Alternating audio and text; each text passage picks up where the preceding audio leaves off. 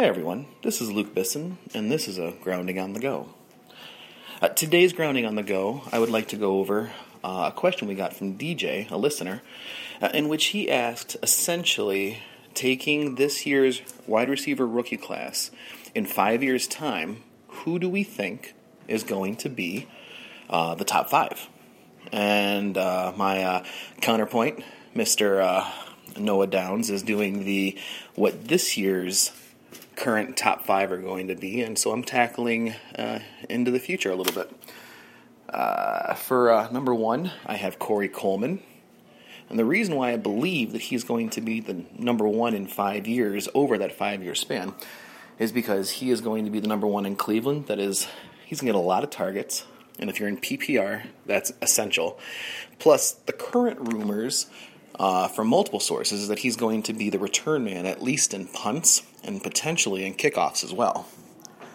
Uh, now, what could bring that crashing down is if uh, Jordan Payton, Rashard Higgins, or Ricardo Louis, any of those guys also step up. You know, if if Ricardo ends up doing anything, uh, he would be your long guy, which would probably relegate uh, Coleman back into a, you know, uh, not really slot, but closer to the line of scrimmage. So he'll get those PPR points, but he's not going to be that long down the field touchdown threat that you would expect uh, him to be. Uh, for me, number two is going to be uh, Josh Doctson. And I have him at this point because I feel that either going into this year or next year, they're going to lose one or both of Jackson and Garcon.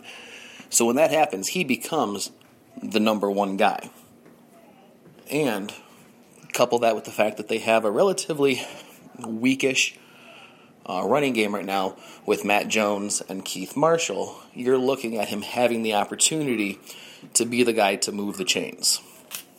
Uh, number three on my list is kind of a, a, shocker when we were going over our lists today.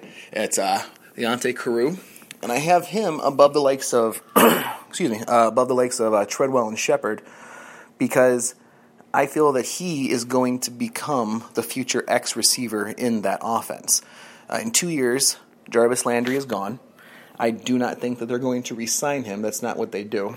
And so after that time, you're going to see Carroo in year three of his uh, his rookie uh, contract. He will become potentially the guy. Uh, they haven't seen quite yet from Parker. Parker is good, but there was a reason they went out and they traded up to get uh, to get Carroo. They traded up. I believe it was their third and fourth rounders, you know, in that section, or third or fourth round to move up and get him. Um, so they must have felt that something was missing from the offense to make that move. Uh, fourth is Treadwell. Laquon Treadwell for me, uh, he's currently number one, but he's in a weak, weak offense uh, as far as the passing game goes.